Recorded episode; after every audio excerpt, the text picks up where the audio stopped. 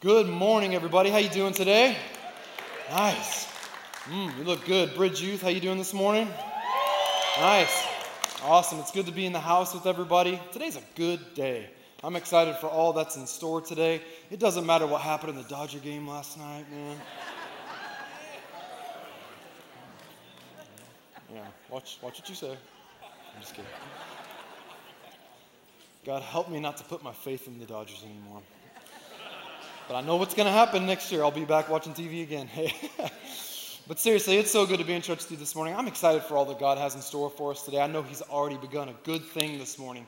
And we're so grateful that you are here to share in it today. And I just want to take a moment to welcome all of our guests. If you are here for the very first time at the bridge, thank you for being here today and welcome. My name is Zach. I'm one of the pastors here at the bridge, and we're so grateful that you chose to be in service with us this morning. You know, you could have gone to a lot of great churches here in the valley, and so when you chose to get up and come here intentionally on Sunday morning, we want you to know that we're grateful that you made that decision. Thank you for being in church today. It's awesome to get to spend the morning and share the morning with you. We're so, so glad that you're here today. And I also want to let you know that we would love to meet you after service at the Connection Center. So let me give you a personal invitation. Stop by the Connection Center. It's to your right as soon as you go outside this first set of exit doors. We have a great team that serves there, and their goal is to help you to answer any questions you might have and tell you how you can get connected here in the church. We are glad that you're here. We want to help you find home and find fulfillment in the house of God. So thank you for being here today. We are glad that you're here. If you're a part of the Bridge family, would you put your hands together and let's welcome all of our guests today.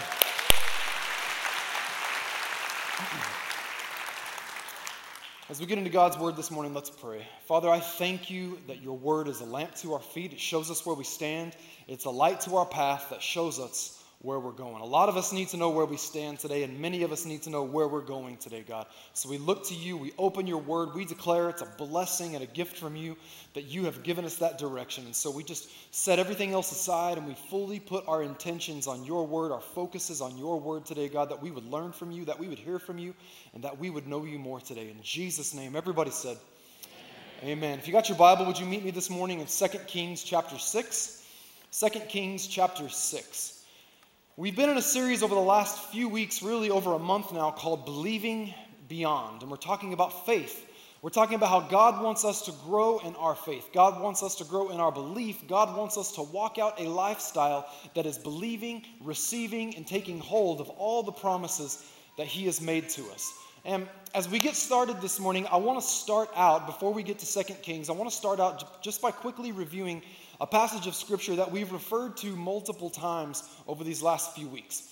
For all of us who are here today that call ourselves Christians, if we were to just kind of do a quick survey and ask the question, how would you define faith? What's a working definition of faith? I think most of us would point to Hebrews chapter 11 and verse 1. We've talked about this a lot in our services over the last few weeks, so I don't want to spend too much time here this morning, but I think it's important to point out a couple of things. What is faith? What's a definition of faith. Hebrews 11, verse 1 says that now faith is the substance, everybody say substance, of things hoped for, and the evidence, everybody say evidence, of things not yet seen. If we were to take this verse, this passage, and simply put it, what is faith? Faith is substance, and faith is evidence. I remember this was taught to me a few years ago, and it really helped me to get a better handle on what faith is supposed to be in my life according to Scripture. Now, I, I want to take some moments, some time just to break this down over the next few moments and, and help you understand what I'm talking about.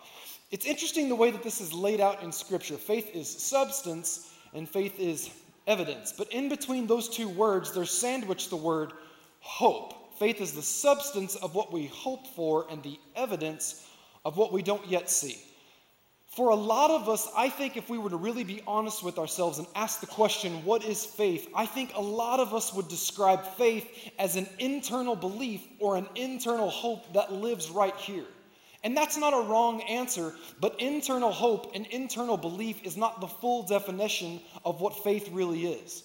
Because faith becomes faith when the belief and the hope that I have inside of me makes its way from the outs, from the inside to the outside, and I begin to take steps of faith, saying, even though I don't yet see the thing I'm believing for, I'm choosing to walk toward it.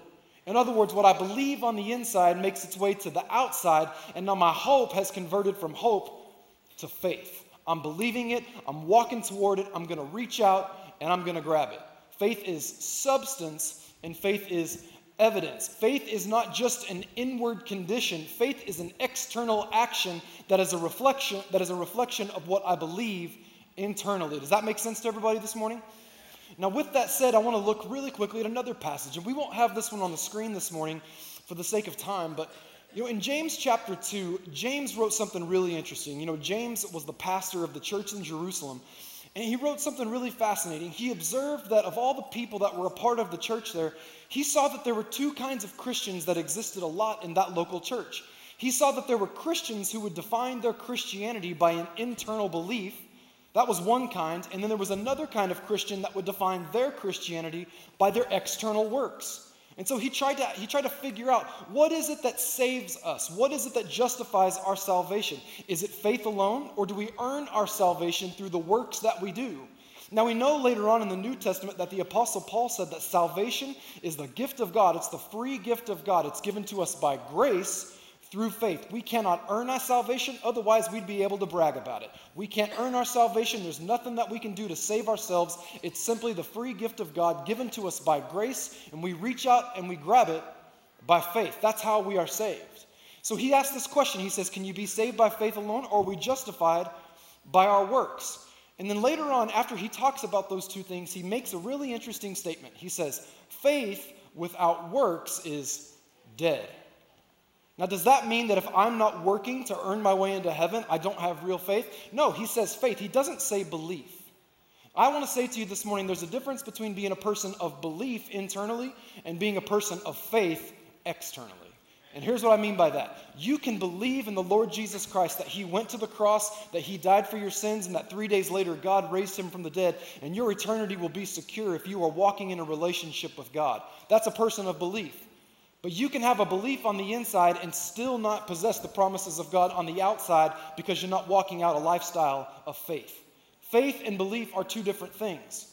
And I believe that the, the, the, conclusion that James came to in James chapter 2 when he said that faith without works is dead is simply this. If we have faith, then we will continually be doing, putting into action outside the things that we say we believe on the inside. Because faith is substance, and faith is evidence, and faith is action. It's not just something that lives on the inside, it's something that's so strong on the inside it begins to make its way to the outside. It makes its way from my heart to my hands and to my feet, and I begin to act on the outside on the things that I say I believe on the inside. Amen? So, with that said, we know what faith is faith is substance, faith is evidence, faith is action. We have all of that from Scripture, but today, I think it's important to take a little bit of time and talk about what faith is not. Okay? I want to talk a little bit about what faith is not. And I want to say this today very gently and humbly, if I may, because it's important that we, as the people of God, do not suffer from a lack of knowledge. We need to understand what Scripture says about our faith so that we can apply it in our everyday life and therefore go out and possess all the promises that God has made to us in this life. So, in saying all of that, now I want to meet you in 2 Kings chapter 6. And before we read this passage, I want to give you a little bit of background and a little bit of context, okay? In 2 Kings chapter 6, we see that the king of Syria has been planning over and over to attack Israel. He's got all these different plots to come after the nation of Israel. But every single time the king of Syria begins to plot against Israel, God speaks to Elisha, the prophet, the man of God, and says, There's a plot that's coming against your nation. Get ready. Here's what's going to happen. And every single time, Israel is prepared for what the king of Syria is about to do. It happens time after time after time until the king of Syria becomes very frustrated. And he's like, every time we put a plot into action, it's as if they know what's coming and they're ready for us. And we can't attack them and prevail. And so one day the king of Syria, he gathers up all of his advisors, he gathers up all of his, his captains of his army, and he looks at them and he says, Among us is a traitor. There's a spy and a traitor among us because every time we go to attack Israel, it's like they know what's coming. It's like someone's telling them, You're about to be attacked. And the captains speak up and they say, No, sir, let me just tell you, there's not a spy among us and there's not a traitor among us. In fact, there's a man of God in Israel. His name is Elisha. And every time we put a plan in motion, God speaks to him and they're able to spoil our plan and our plot. That's what's happening. Is that for me? Sorry. And so And so the king of Syria is so frustrated. So when he calls all of his advisors together, he tells them, he says, Here's what I want you to do. I want you to go and I want you to get Elisha for me and I want you to bring him to me. If we can't beat them by battle, then we'll go and capture him and make sure that he's out of the way so that we can be victorious. Now let's pick up 2 Kings 6. This is what it says in verse 14. Therefore, he sent horses, the king of Syria, he sent horses and chariots and a great army to this place called Dothan, okay? And they came by night and surrounded the city. Verse 15 And when the servant of the man of God arose early and went out, there was an army surrounding the city with horses and chariots. And his servant said to him, Alas, my master, what shall we do? So the servant of Elisha wakes up and looks outside and sees suddenly they're surrounded by an army. They're surrounded by chariots. They're surrounded by horses, and things ain't looking so good. Now look at verse 16. So Elisha answered and said, do not fear, for those who are with us are more than those who are with them. And Elisha prayed and said, Lord, I pray, open his eyes that he may see. Open my servant's eyes that he may see. Then the Lord opened the eyes of the young servant, and he saw. And behold, the mountain was full of horses and chariots of fire, all around Elisha. Now, you might recognize this passage of Scripture because we actually started here at the beginning of this series last month. But I want to take a moment and I want to like just kind of uh, ask you to put yourself in the shoes of Elisha's servant for just a moment.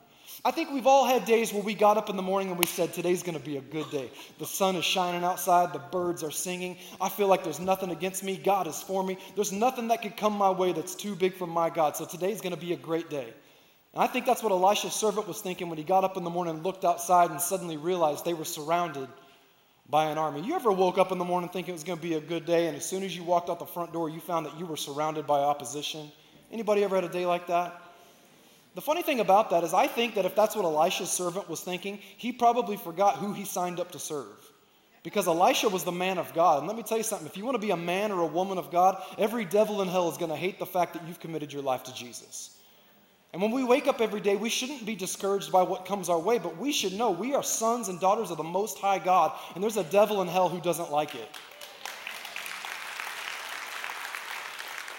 So imagine Elisha's servant waking up that day, and everything's supposed to be good, but as soon as he opens up the window and sees what's going on outside, he says, Oh my goodness, we're surrounded. We're surrounded. There's an army outside, there's chariots, there's horses. What in the world are we going to do? So he runs over and he wakes up his master and he says, Elisha, come on, come on, come on, come on. Come quick. Look, just, just, just look out there. Just, just open the window and take a quick peek. Just, just take a quick look. And Elisha opens up the window and he looks outside. And as the servant stood back full of fear, Elisha closes the window and looks back at him with a smile on his face and says, Do not be afraid. For those who are with us are greater than those who are with them.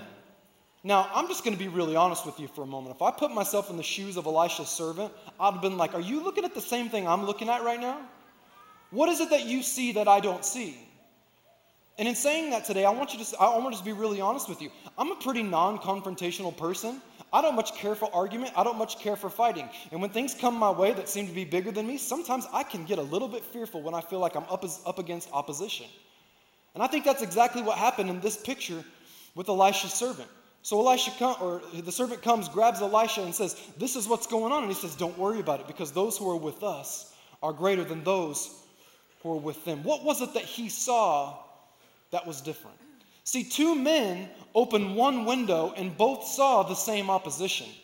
But one man saw opportunity when the other one only saw opposition. And here's the point I want to make to you this morning. Every time we come up against opposition, we have to recognize that we can't be overwhelmed by the opposition that surrounds us. We need to see the size of the opposition and realize that it's actually an opportunity to show us how great our God really is. Now, I told you this morning that we were going to talk about what faith is not, okay? Now, here's the very first point that I want to make to you this morning faith is never denial.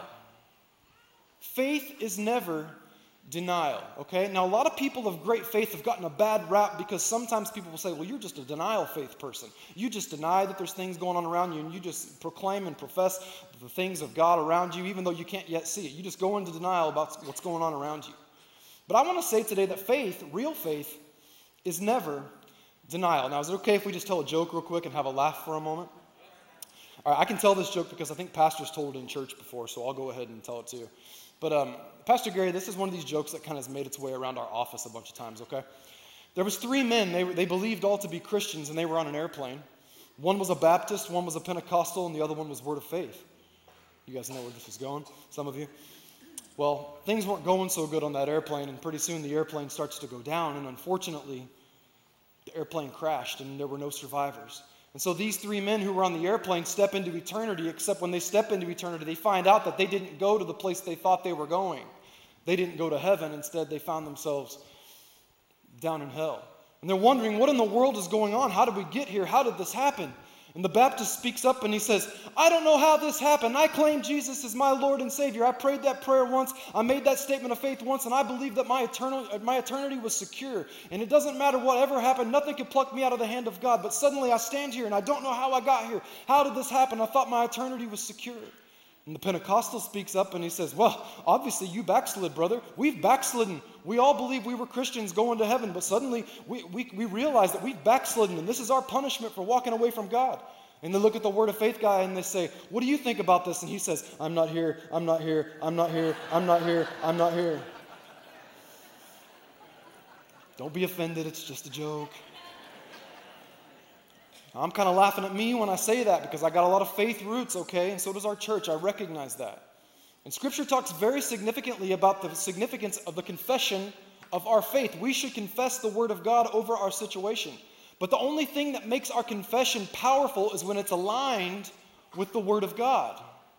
Now, the reason I want to say this to you this morning is because when I look at what Elisha prayed there with his servant, I'm really blown away at the approach that he took.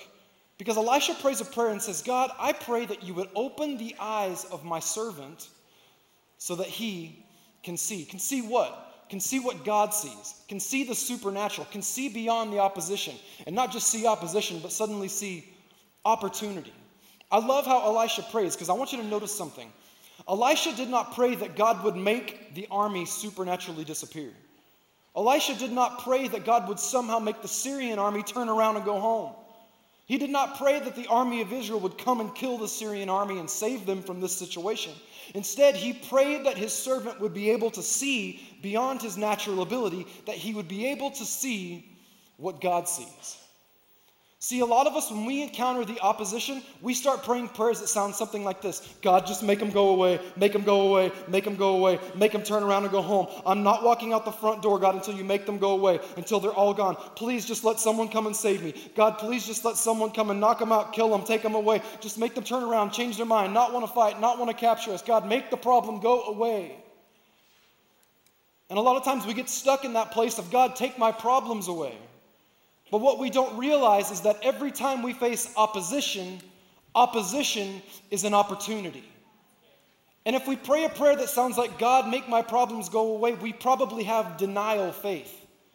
Why do we go into denial over certain things? Can I be honest with you from my own experience? One of the reasons why I sometimes go into denial about things is because I'm afraid to face the reality of the situation. I'm afraid to look and see just how big the problem really is.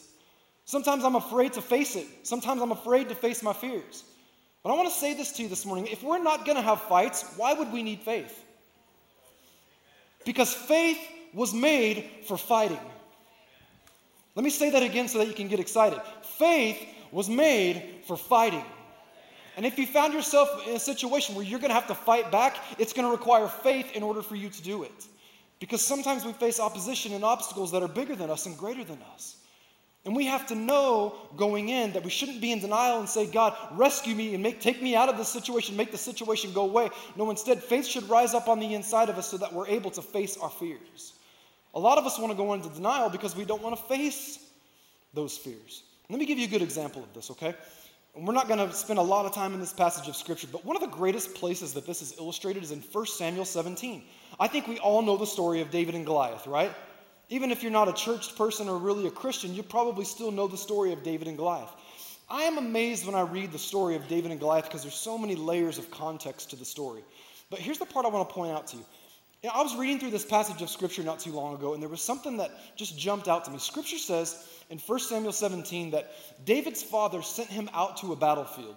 And when he got to the battlefield, he was supposed to go check on his brothers and make sure they were okay and bring some food to the commanders in the army.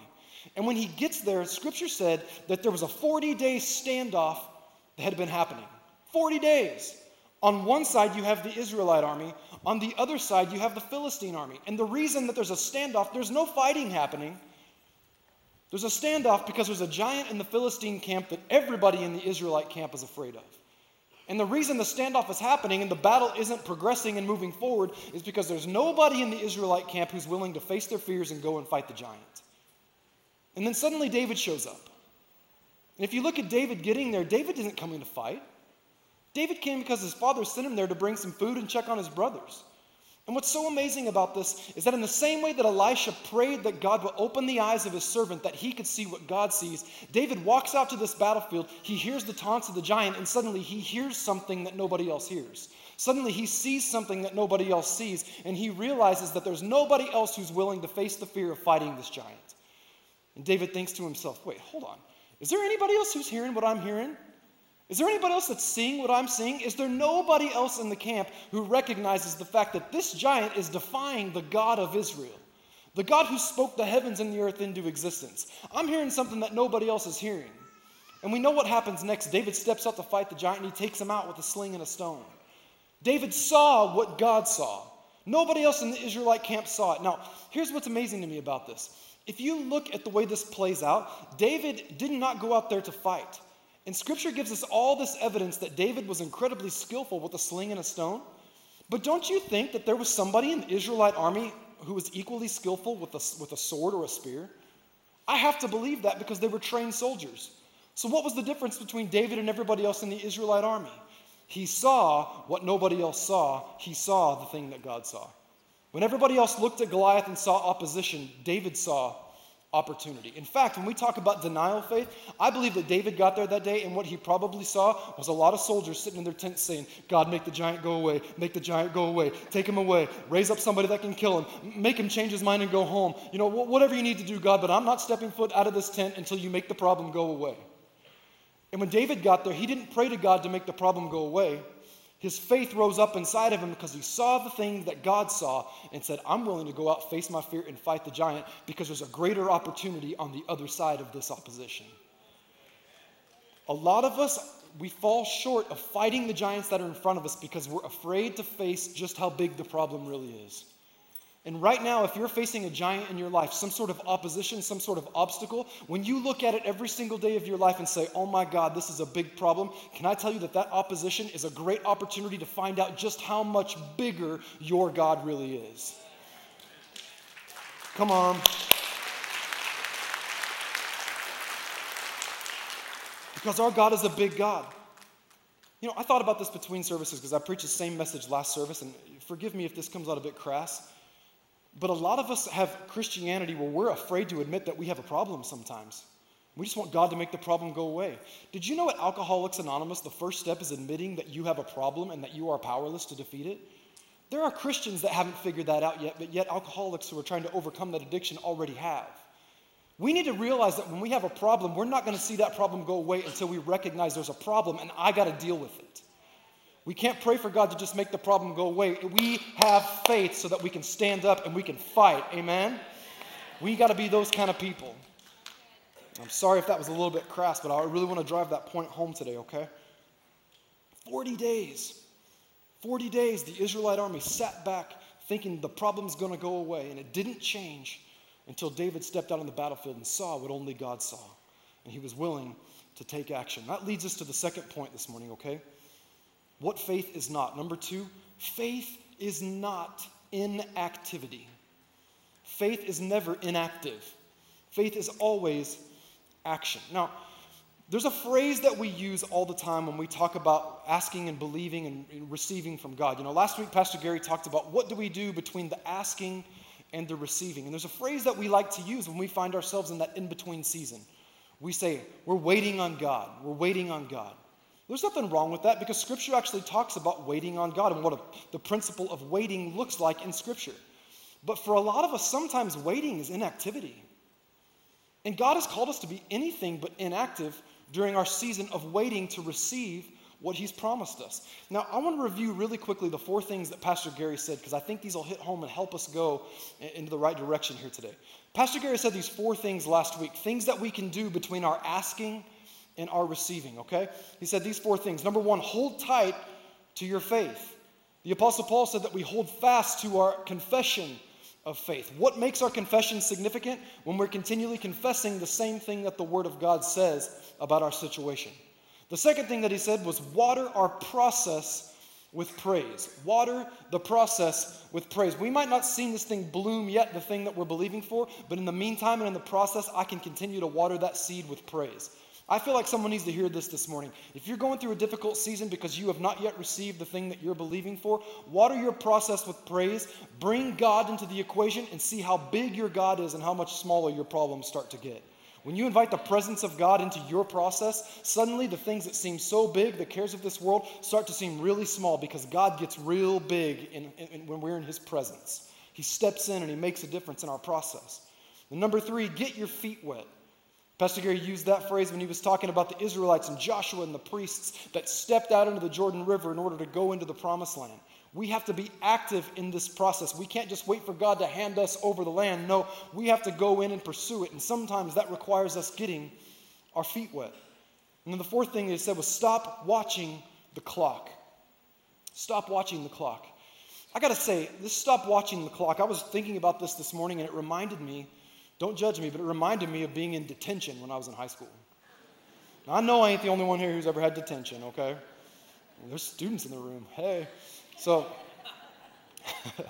but here's the thing. I remember when I was in high school, like there was nothing worse than getting detention. But you know what was worse than detention was Saturday school. Oh my God. That's from the devil. But come to think of it, I was probably acting like the devil in order to get it. So I guess I got what I deserved. But I don't know how they do Saturday school or did Saturday school at the school that you went to, but at my school, Saturday school was not school. It was sitting in a chair, looking at the clock, can't talk to nobody, no gestures. And if you mess up and, and, and miss it, you got to come back and do it all over again next week. Two hours of sitting in a chair and staring at the clock. Let me tell you something when you have to do that for two hours, you're not counting minutes, you're counting seconds. It's miserable, it's torture, it's awful. It's probably, well, I won't say that, but anyway. but it's awful. Because I remember sitting there and thinking to myself, there are so many other things I wish I was doing right now besides watching the clock. Can I just tell you, if you're waiting on your promise from God, there are so many other things you can be doing than watching the clock. And I say this jokingly, but like sometimes when we put God on the clock, you know what God does? He looks down and says, Time. You feel so controlled and so constrained by time. You know what I know about time? I created it, I hold it in my hand. I laugh at time. I spoke it into existence. You're worried about it? I got it right here. Right now, if you feel like God doesn't know what your deadline is, can I just encourage you to take a deep breath and relax? Because God controls time and He knows exactly what you need in His perfect time. Now, I read through those things, those four things, really quickly, and I want to draw those to your attention today because we see that faith is never inactive. Those are four active things that we can do in between our asking and our receiving. But you know, I also said earlier that sometimes we use that phrase, I'm waiting on the Lord, waiting on God. And I want to talk about that from Scripture in just a moment, but I was reminded of something as I was putting this message together yesterday.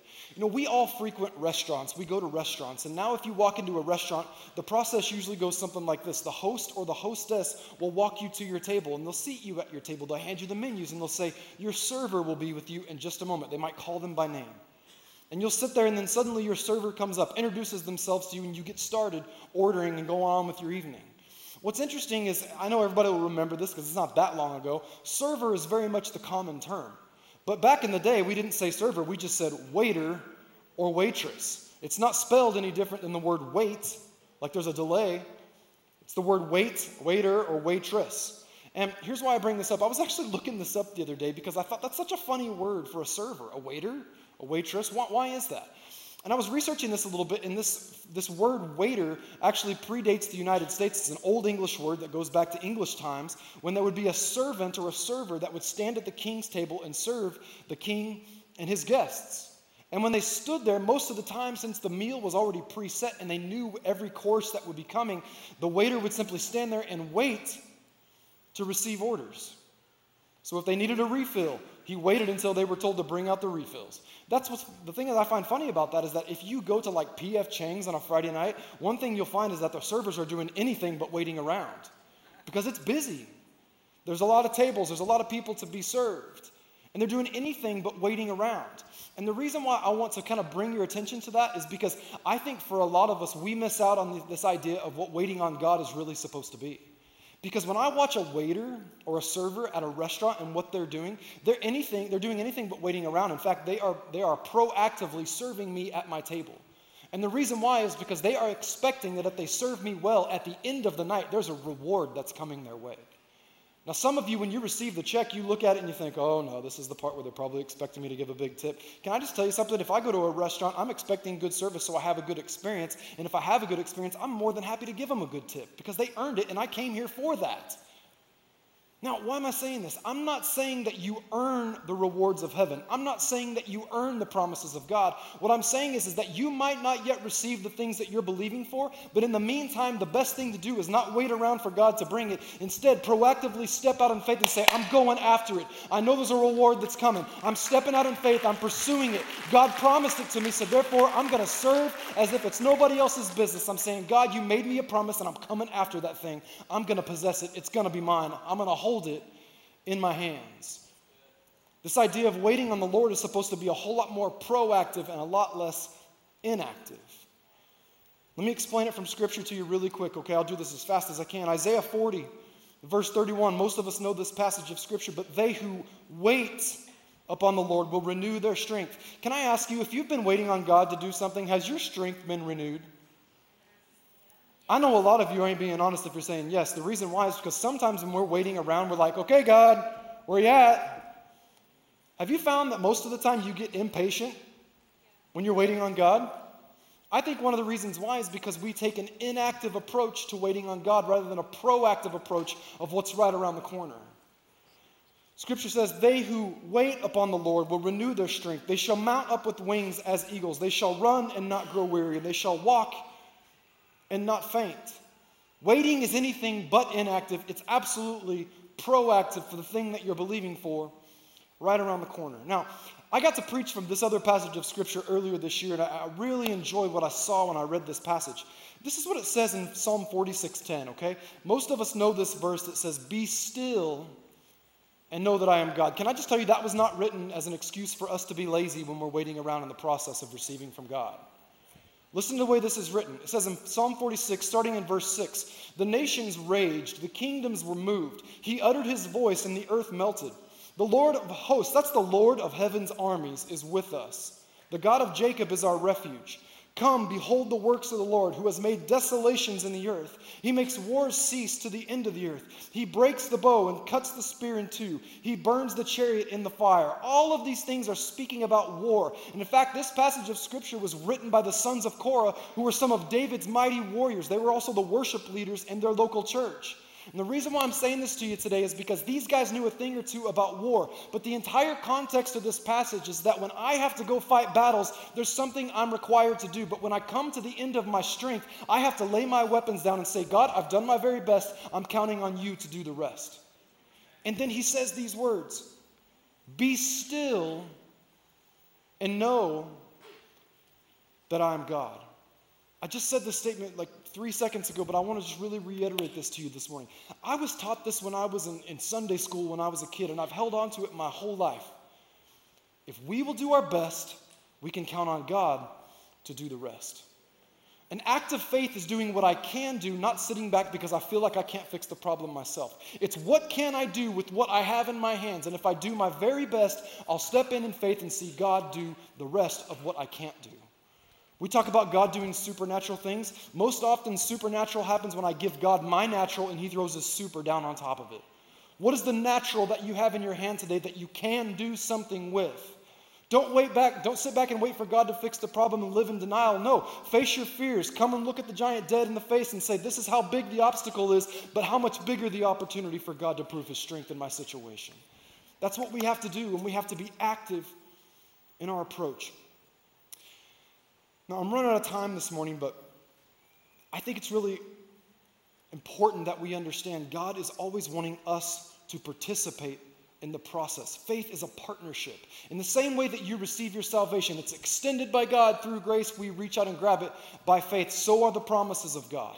They extended by, they're extended by grace, we reach out and accept by faith. It's a partnership. It's a beautiful partnership that takes place in our relationship with God. Now, when we talk about activity, we as Christians, we have to understand that from the Word of God, we receive wisdom for how to live in faith. And the very final point in closing this morning that I want to bring to you is simply this. We as Christians, we need to understand the difference between faith and foolishness. We need to understand the difference between faith and foolishness. It's funny, if you read on in 2 Kings chapter 6, what happens with Elisha and his servant is God blinds the eyes of the armies, and instead of going out and trying to fight this army, Elisha walks out and stands in front of an entire army who's been blinded by the Lord and says, You guys have come to the wrong place. Let me point you in the right direction. And it says that he leads them all the way to Samaria where they come face to face with the king of Israel. Now, let me tell you something. If God doesn't tell you to do that, that's a really dumb thing to do. Most of Scripture exists after that story, okay? Here's what I'm saying to you today. When you're facing big decisions and you need to step out in faith, you need to go to the Word of God and find out what it has to say about your situation instead of taking it into your own hands and doing something foolish. But this also swings the other way, and this is really what I want to share with you for the remaining time that we have. I'm almost done this morning, okay? I, I want to just share this personal story, and I really battled with whether or not to share this today because it was very sensitive to me. I remember when my wife and I got married, just like a lot of young married couples, man, we didn't have much money. It was hard sometimes to pay the bills. It was hard sometimes, in fact, all the time, to pay the rent. And one of the things that began to happen for me during that season was things sometimes were so tight and so difficult that there was a fear that began to grow on the inside of me. And it wasn't just for like what was going on around me. I was afraid to even look at my bank account. Now, how many know that's foolish? You need to know how much money is in your checking account before you go spending money. Someone needs to say amen to that. Either that or like a few people need to learn a good lesson right now. I was afraid to even look at my bank account. You want to know why? Because I did when I looked at my bank account, I didn't see what I had. I saw everything I didn't have. I saw the lack, I saw the shortage. I saw everything that I wanted to have that I was unable to have. And I began to grow in my fear. And my fear creeped into this foolish way of dealing with my finances to where I wouldn't even look at the bank account balance because I didn't want to know how bad it really was. Now, let me just come right out and tell you guys that was foolish because I allowed fear to creep in to where I was living in this place of denial. And here's the bigger point I want to make in this. We would go to church every single week and we would pray, God, financial breakthrough, financial breakthrough, financial breakthrough. And what would so often happen was we would hear this message of sow big and reap big, sow big and reap big, give more and you'll get more, give more and you'll get more. I'm not saying that to criticize any of the leaders I've ever had. But can I tell you something? We were taught all this when we had these financial challenges that the way to get out of it was sow, sow, sow, sow. And nobody taught us about stewardship. Because sowing and reaping wasn't the solution to the problem, stewardship was the problem. And what we had to learn was that we were sowing money we didn't have, and we should have been learning how to be good stewards of the money we did have. God had only asked us to bring our tenth, the first tenth, our tithe into the storehouse, and then we could sow over and above that if we wanted. But instead, we were always trying to sacrifice our way out of a situation. Instead, God was just wanting us to become good stewards of the place we were. There's a difference between faith and foolishness. I've come to learn this over time. But foolishness is sitting back and me expecting God to fix a problem when I'm unwilling to do anything about it. Let me say that one more time. Foolishness is when I'm expecting God to fix a problem and I'm unwilling to do anything about it. Because faith is substance and faith is evidence, faith is action, faith is never inactivity, and it's most certainly not denial. Faith is facing my fears and saying the opposition is big, but I believe my God is greater and I will do something with what I have. That's what faith is. Jesus said these, I mean, think about this, these principles of stewardship. Jesus said these words, Matthew 6, 10 through 12. He who is faithful in what is least is faithful also in much. It might feel like what you have in your bank account right now, or what you have in your hand, or what you have in your job is least. But if you be faithful with the little you have, watch God bring increase so that you become a steward over more. He who is faithful in what is least is faithful also in much, and he who is unjust in what is least is also unjust in more. Therefore, if you have not been faithful in the unrighteous mammon, who will commit to you the, tr- the trust of the true riches? And if you have not been faithful in what is another man's, who will give you what is your own? Sometimes we ask God to give us more and more and more and more and more, and God's saying, Why don't you be a good steward of what you got, and then we'll talk about that. I heard a pastor say these words once. He said, If you're believing God for a swimming pool, a step of faith would be to buy a shovel. So I thought I'd add a few more of my own. If you're believing God for better health, a step of faith would be to invest in some running shoes and a gym pass. That didn't sound very spiritual, but that's the reason why a lot of us don't do it. If you're believing God for financial freedom, a step of faith would be to stop being a slave to impulsive spending. You can't sow your way out of bad stewardship. If you're believing God for a better job, a step of faith would be to create a resume and start submitting it. That sounds so simple that a lot of us won't do it. But faith is a partnership. Faith is saying, God, you've made me a promise, and I'm not going to sit back just waiting for you to deliver the pizza. I'm going to get off the couch. I'm going to get in the car. I'm going to go pick it up myself. Listen to me this morning. Faith is a partnership. Faith is never denial. Faith is never inactivity. God responds to us when we step out in faith because without it, it's impossible to please Him. I believe that there are people here this morning, as you've heard this message, you're not thinking about big, crazy, lofty things that you need to do to get out of the situation you're in. Instead, you've thought of a few really practical things that you can do to st- start taking steps of health in the right direction. And God will meet you if you'll take those simple and practical steps. Because faith is a partnership. I want to encourage every single person that's here today. If you feel like God is drawing and bringing a few things to your thought, your thoughts right now and saying you need to do this, you need to do this, and you need to do this to take steps in the right direction. They might be very simple and practical steps, but if you are faithful in those little steps, watch what God will do when you start walking out in faith. Watch what He'll do. Finally, this morning, maybe you're here and you've never even walked into a relationship with God. Can I tell you something? A relationship with God is a partnership salvation and the forgiveness of sins, it's God extending grace to us and us reaching out and accepting it by faith. You might feel like you're far from God today and you think about a relationship with God and having the blessing of God in your life and you say, How in the world can it happen? Why in the world would I be worthy of that? Can I tell you something? I mean, a person in the room who's worthy of it, but God loved us so much that He gave it to us by grace. And we can accept it by reaching out and taking it in faith. Scripture tells us that we walk into a relationship with God through salvation, through the forgiveness of sins, when we believe in our hearts and we confess with our mouths that Jesus went to the cross for us and that God raised him from the dead, conquering death and hell and grave for us forever and ever and ever. If you're here this morning and you've never accepted Jesus into your life, I want to tell you that all the blessing in the world starts with a relationship with God. He has an amazing purpose for your life, and He wants to give you hope for an eternity spent with Him forever and ever and ever. Maybe you're far from God, and if you're honest with yourself, you know you've walked away at some point in your life. Can I tell you that God is always waiting with open arms to welcome you right back into the family this morning? I want to ask everybody if you would bow your head. This is an important thing that we do in every single service. We do our very best to honor your time on a Sunday morning.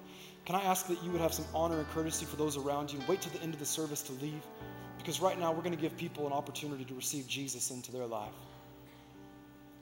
Today, if you know you need to walk into a relationship with God and say yes to Jesus, I want to lead you in a prayer. If you'll believe it with everything on the inside of you and confess these words right out loud, I believe, according to the Word of God, you will experience salvation and have a relationship with God. Right out loud, would everybody repeat these words and say this? Say, Dear Jesus, I thank you for going to the cross for me. I believe you died for me. I believe you were raised from the dead so that I could be forgiven, so that I could know you, and so I could have hope in this life and for all of eternity. Today I choose you. Today I follow you. I want to learn your ways. And I want to walk with you all the days of my life from this day forward. In Jesus' name, amen. Amen. If you're here this morning, you made that decision or you recommitted your life to God, we want to help you take your next step. We have a simple tool we would love to put in your hands this morning to help you take your next steps. It's a simple book that's called The Next Seven Days, and there's two different ways that you can get it. Right after service, we'll have some prayer teams down here. If you want to walk up to one of these prayer teams, let them know today I made a decision to follow Jesus. You don't have to remember the name of the book. You don't even have to tell them a whole lot. We're just here to help you in, in, any way that we possibly can. But they'll give you that book to help you start your walk with God. If you need someone to pray with you, they're here to help you and to pray with you and to stand with you and encourage you. That's why they're here. If you need to go quickly after the service, you can stop by the next seven days desk. It's right between the glass doors before you exit the building. Let them know today you made a decision to follow Jesus. You want to get the book. They'll give it to you. We don't need anything from you, but we're here to help in any way that we possibly can. We're so glad you made that decision. We think it's the best decision you could ever make, and we want to help you take your next few steps. So, as a family this morning, can we put our hands together and welcome people into God's family? Amen.